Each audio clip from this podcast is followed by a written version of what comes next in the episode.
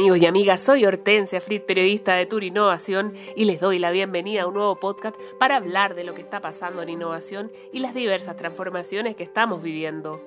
Es por ello que en esta oportunidad conversaremos con Francisco Ackerman, cofundador de capitalizarme.com y creador de diversas plataformas en que comunica con éxito a miles de seguidores contenidos de inversión inmobiliaria y educación financiera, acercando estos temas a quienes buscan rentabilizar su capital o tomar mejores decisiones.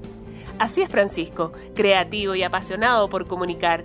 En su ADN vive el gen de la innovación él es ingeniero comercial y magíster en innovación y emprendimiento de la Universidad Adolfo Ibáñez. Bienvenido Francisco, gracias por estar con nosotros. Hola Hortensia, muchas gracias por la invitación. Estoy muy muy contento de, esta, de participar de este programa, ¿verdad? que hace rato lo veníamos ahí tratando de organizar eh, y qué rico que se pueda concretar y que podamos conversar de varias cosas. Excelente.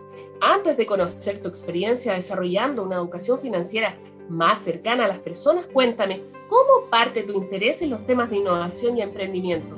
La verdad es que todo comenzó en la universidad. Yo cuando estaba estudiando básicamente tenía un pequeño bichito como de, de, de crear, a mí siempre me ha gustado el concepto como de crear cosas. Soy muy eh, imaginativo, no sé si es una palabra, pero siempre fui de mucha imaginación, me encantaba crear cosas, incluso en algún minuto eh, traté de crear juegos de computador, era algo nerd en, el colegio y en la universidad como que quise cambiar ese, ese, ese foco que tenía de más chico, pero me encantaba la creación de cosas y era muy, fondo las mismas clases, era de esas personas que te algunas veces en el colegio me sacaban de la clase por muy conversador, siempre disperso, siempre buscando ideas entretenidas para hacer. Era como el clásico que organizaba también los, carretes de, los amigos, porque me encantaba crear cosas. Y en la universidad de repente estaba estudiando y se abrió un magíster de innovación y emprendimiento, que la primera generación fue la anterior a la mía, y yo dije, acá yo tengo que estar, me encanta. De hecho, yo quería marketing, pero porque era como, yo dije, ah, creativo, marketing, pero mi profesora de marketing fue la que me dijo, me acuerdo en esos años, oye Francisco, pero ¿a ti qué te gusta? ¿Te gusta ser creativo para lo que te digan que hacer? ¿O tú quieres crear por tu cuenta tus cosas, tus sueños? Y dije, no, yo quiero crear mi sueño. Bueno, entonces tú no eres marketing. Yo que me hizo como un, como un clic. Dije, oh, tiene, me hace sentido. Y ahí me metí a este magíster de innovación y emprendimiento. Y ahí comenzó todo. Después yo salí de la universidad y comencé trabajando en áreas de innovación de distintas empresas. Pasé por el Club de Innovación, que es una empresa que se dedica a la innovación corporativa de empresas grandes. Eh, lo pasé muy bien ahí junto a Iván Vera, que es un reconocido eh, personaje en el mundo de la innovación en Chile. Y, luego conocí el mundo de capitalizarme.com, de la inversión, y, ahí, eh, porque me compró el primer departamento, básicamente cuando estaba empezando y atendía el mismo fundador, y me dijo al cabo de un tiempo, oye, ¿por qué no te vienes a trabajar conmigo? Eh, y yo le dije, ya, pero yo quiero ser algo más, quiero ser socio. Ok, conversémoslo, y, pero acá hay que, hay que mojarse el potito. Dije, ya, me voy a sacar la mugre, y me, y me fui a trabajar como por lo mismo que ganaba en esa época. Y, y nada, le metí pero no sé, yo creo que era como un tren 24-7 eh, juntos, en verdad, porque hacíamos hartas cosas. Y, ese fue el camino. Después te cuento más cositas, pero así, así fue el inicio, por lo menos. De alguna manera, va la, las preguntas que te quiero hacer a continuación, pero me gustaría que sí me explicitara qué lugar ocupa la innovación en tu visión de negocios.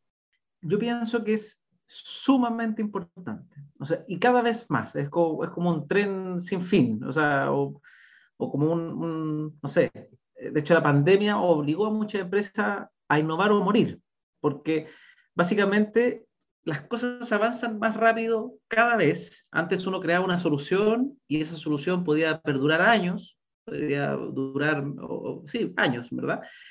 pero hoy día no. Hoy día uno crea una solución y eh, la inmediatez hace que las personas la ocupen, les guste, pero quieran algo más muy pronto cada vez la gente quiere más, más, más.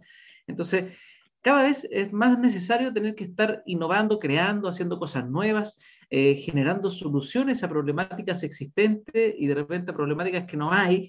Básicamente se crean mercados nuevos constantemente que siempre atienden a, necesidades eh, básicas del ser humano, pero de formas diferentes. Entonces, porque uno, por ejemplo, antes podría decir, oye, los supermercados, todo el mundo es feliz de ir al supermercado, qué sé yo, y de repente como que a alguien se le ocurre, oye, si te llega a la casa, y empieza y se abre un mercado nuevo.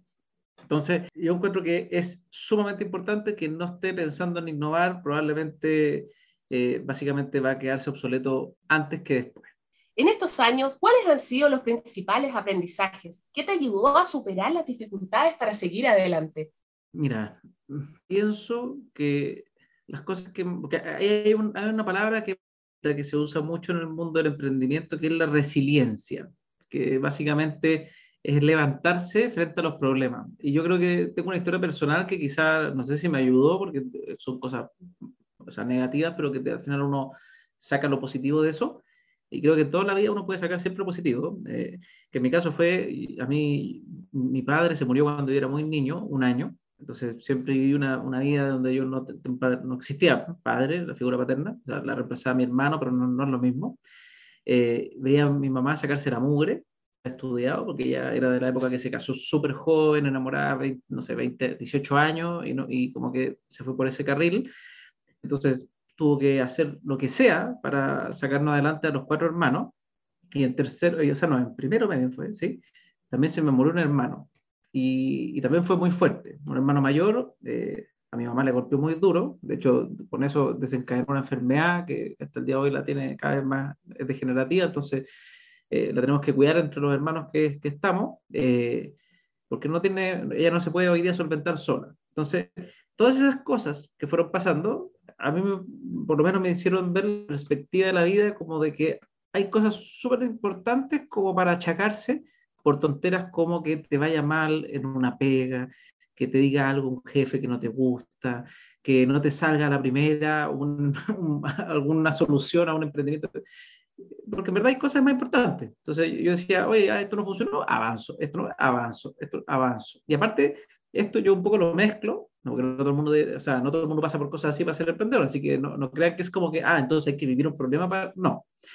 Eh, a mí me encantaba crear cosas, entonces, y, y, jugaba muchos juegos de computador donde uno tenía que ir haciendo misiones y haciendo cosas nuevas, y también como que empecé a observar que normalmente eh, uno, como me pasa a mí ahora mayor, de hecho, quieres jugar los juegos nuevos con los niños y, uno como que está más, más, más, tupido. Los niños chicos de repente oye, agarran la mano y, y, te, y te y tú dices, ya, pero ¿por qué son más inteligentes? No, pues. ¿Cuál es la gracia del niño? Y de, en mi caso, cuando yo era seco para el Play o para el Nintendo 64, qué sé yo, era la, la práctica, sin querer, o la disciplina. Ya a veces había adicción porque a uno le gustaba mucho, pero uno se vuelve experto en el juego, pero experto. Entonces acá es un poco lo mismo. Si uno empieza a practicar y, y, y, y, en los juegos uno se cae, se cae y revive, eso sí, hartas veces, eso no es tan fácil, pero en el fondo acá uno se va cayendo, pero lo va haciendo de nuevo, lo va haciendo de nuevo. Entonces acá el camino del emprendedor es un poco así, es como, puede ser que el emprendimiento se caiga y lamentablemente a veces la caída es quiebra, a veces no, pero a veces es quiebra.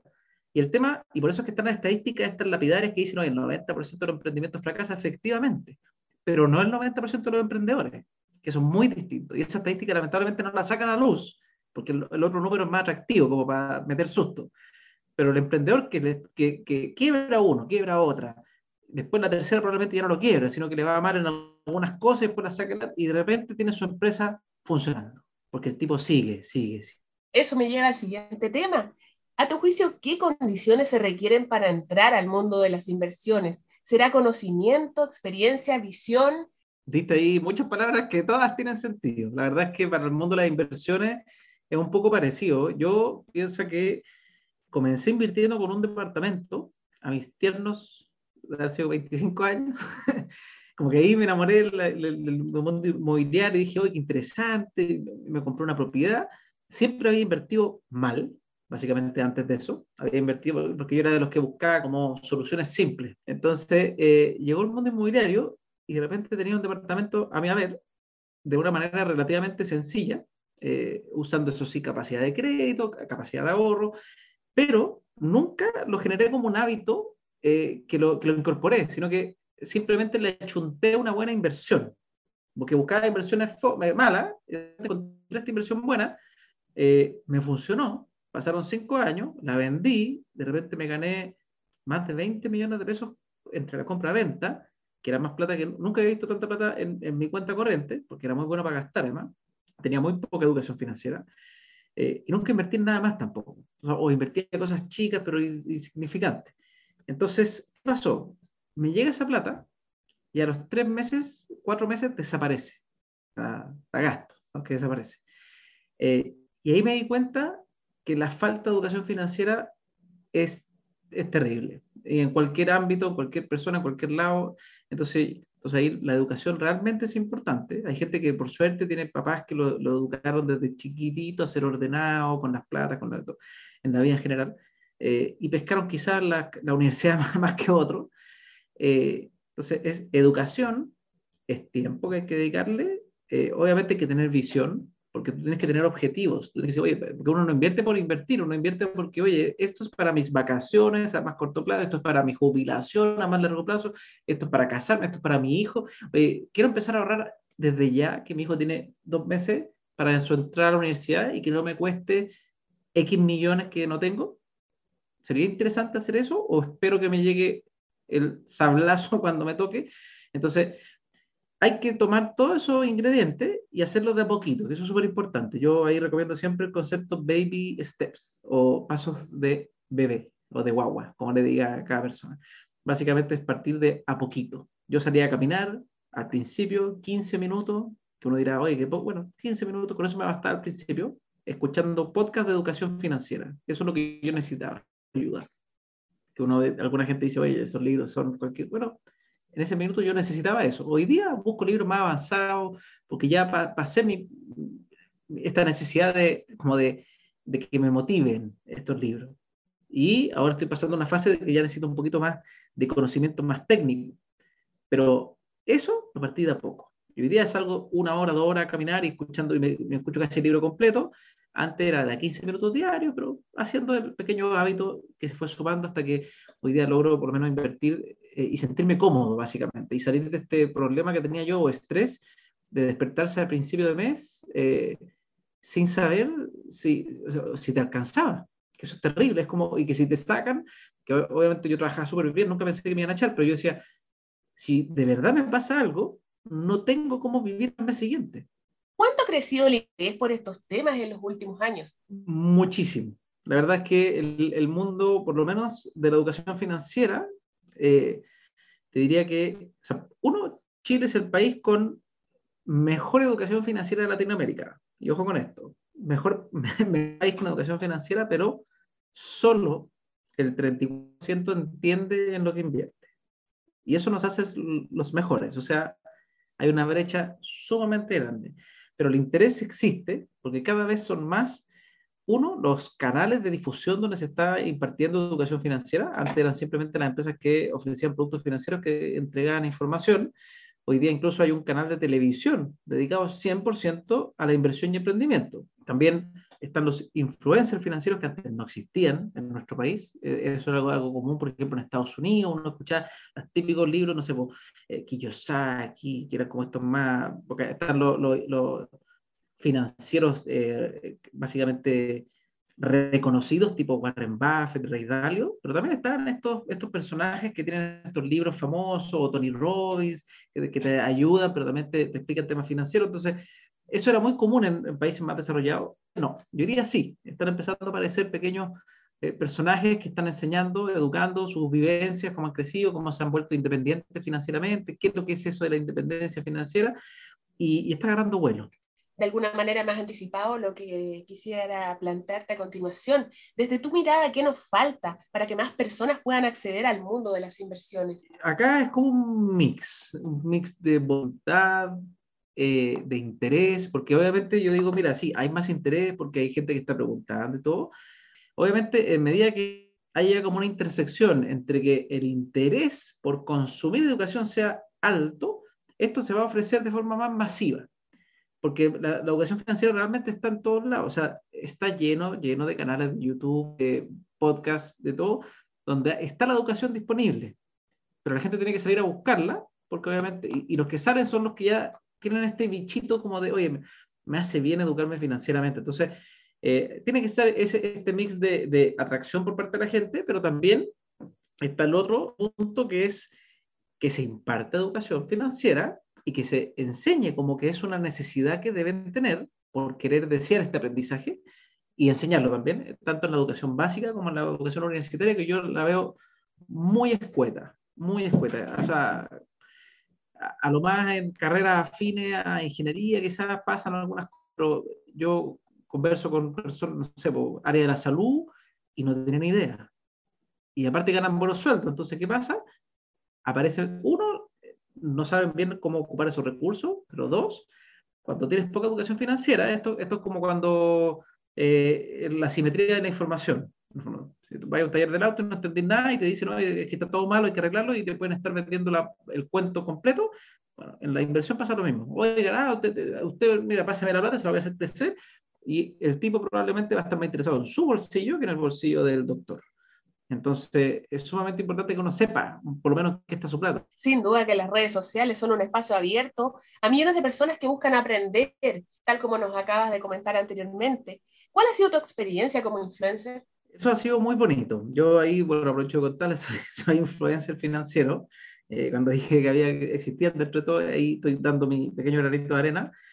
Eh, y partió muy, era por, amor a hacer educación, básicamente. Yo me eduqué con eh, dos podcasts principalmente, que lo invito a todo el mundo que lo escuche. Uno se llama Neurona Financiera, que realmente me cambió a mí el switch. Era un, un, programa de un uruguayo que ni él debe saber el impacto que genera, porque es, muy bonito lo que hace, eh, y súper prudente con las cosas. Yo me, me, encantó ese concepto, y después otro chileno que se llama Inversapiens.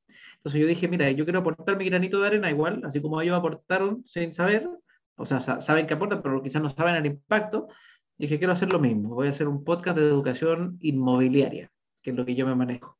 Y ahí así nació Aprende de Inversión Inmobiliaria pero quedé con el bichito porque, porque también me, me, gusta hacer esto, como que me gustó el tema de educar y dije, a ver, voy a hacer un webinar, después dije, voy a hacer, a ver, voy a abrir un Instagram, a ver, voy a abrir un TikTok también. Y de repente, al año siguiente, por ejemplo, ya tenía, no sé, 100.000 seguidores, y fue como, wow, y de repente 200.000 seguidores, wow, y de repente me llama una marca, oye, esto, esto puedes monetizarlo, y yo no, no lo había pensado en un principio, pero pucha, qué rico, porque significa que además podía eh, mi pasión generar mi ingreso. Hoy día ha sido un camino que, que duró, o sea, era, trabajo harto, son, no sé, seis, siete publicaciones al día que uno tiene que hacer todos los días, constancia, disciplina, que en todo emprendimiento es necesario. O sea, al final esto de ser influencer fue como un emprendimiento.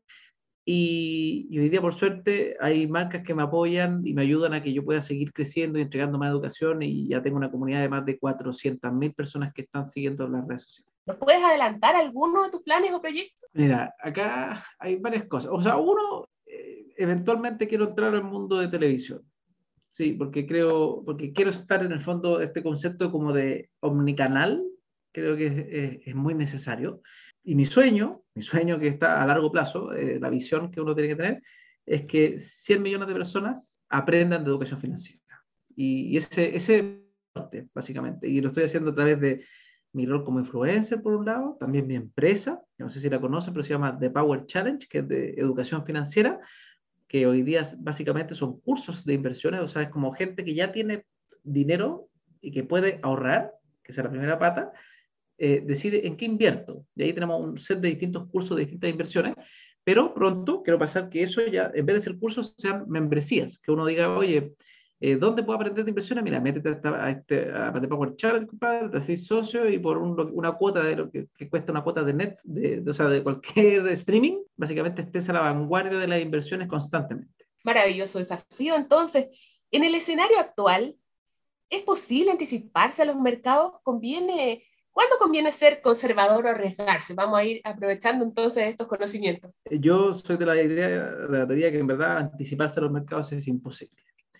Uno obviamente puede eh, ver, ciertas tendencias, decir, oye, mira, yo creo que va a ir para allá porque ya mira, hay una recesión que se está viniendo, probablemente van a seguir bajando ciertas empresas, o puede ser que crezca, pero los mercados viven de la especulación y especulación tanto de personas que tienen mucho conocimiento como de personas que solamente tienen eh, tincadas. Porque hoy día, a diferencia de hace años atrás, el mercado de inversiones antes era de solamente personas que sabían. Hoy día es amplio, porque hoy día de verdad casi cualquier persona puede invertir con mil pesos. Entonces, eh, significa que muchas personas y son movidas por sus emociones. Si, si escuchan rumores, quieren salir en estampida y al final generan un efecto eh, colateral muy negativo, porque hay empresas que quizás le iba a ir bien, pero como se levantó alguna estampida, eh, se, se pega una, una, bajada por susto. Entonces, mi recomendación, que esto es muy importante para que también se vayan con algo, eh, uno es, hoy día, por ejemplo, los depósitos a plazo están dando buenos retornos. Eh, depósito a plazo yo lo considero un sistema de ahorro, ya no una inversión, pero por lo menos es para capear un poco en la gran inflación que tenemos y mientras tanto, porque uno puede hacerlo mensual, mientras tanto, ponerse a estudiar un instrumento. Que en este caso, por ejemplo, si uno dice, mira, ¿sabes qué me tincó el mundo de, los, de las acciones o de los fondos mutuos? Durante un mes uno puede ganar el conocimiento necesario para comenzar a invertir, que es lo importante. Y ahí uno puede empezar a estudiar macro tendencias, va a depender del plazo que tú quieras. Si tú dices, no, yo quiero ir a largo plazo, probablemente el mundo de las energías renovables va a ser una macro tendencia interesante. La tecnología también, pero hoy día está deprimida. o me quiero ir más en corto, no sé, cosas eh, que tengan que ver con la alimentación, o bueno, ahí es donde uno tiene que estudiar, hacer su análisis y según sus objetivos, empezar a poner lo que se llama fichas. Ahí está el mundo de acciones directas, o sea, una empresa, de repente eso es muy, muy arriesgado para algunas personas, pese a que hay empresas que incluso uno puede decir, oye, pero hay empresas que siempre les va bien. Sí, también existen y son dividenderas y uno puede irse por esa. O irse a riesgo eh, a empresas que hoy día quizás no, la están, no están tan bien, pero que uno espera que crezcan. O irse a fondos, que a fondos básicamente es un saquito con muchas inversiones adentro. ¿Es más estrategia y cálculo o intuición sin pensarlo demasiado? Es decir, ¿un buen inversionista nace o se hace? Se hace completamente. No conozco a nadie que a pura intuición le vaya bien. O sea, debe haber, siempre hay en la vida, así como hay emprendedores que uno no sabe que es como que, ah, no, que todo se me dio, ya. siempre hay, sí, hay, hay, hay, gente que, pero si tú eres alguien que quiere vivir de la suerte, a ver, a ver si te pasa, ok, es un tema tuyo. Yo recomiendo que uno no viva de la suerte, sino que viva de sus acciones. Y, y las acciones que puedes hacer para que te vaya mejor es entender los riesgos, calcularlos, preverlos. Nunca los vayas a sacar, pero sí puedes por lo menos entenderlos y ver si estás dispuesto a asumir y cuáles, porque todas tienen distintos tipos de riesgos. Claramente hay una definición aquí que va en la línea del conocimiento.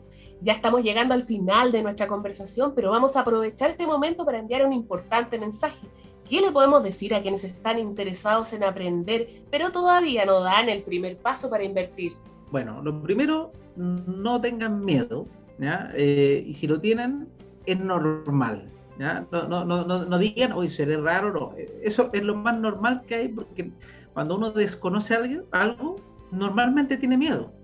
Es simplemente de a poquito, pasitos pequeños, estudiar con el tipo de estudio que a ustedes más les satisfaga, sea audiolibros, podcasts o libros físicos u otras plataformas como YouTube. En el fondo, el material está y si uno dice, sí, pero es que hay mucha información, bueno, comienza a conseguir a personas, por ejemplo, o sea, yo acá te puedo ayudar, obviamente, en el mundo del mundo inmobiliario, pero los podcasts que te recomendé, Neurona Financiera, Inversapiens, son sumamente, sumamente buenos, ¿ya? que pueden empezar a estudiarlo pregúntenle a personas que ya tengan éxito invirtiendo dónde estudiaron, si hicieron algo. O sea, básicamente enamórense de querer saber más del tema que ustedes quieren que les vaya bien.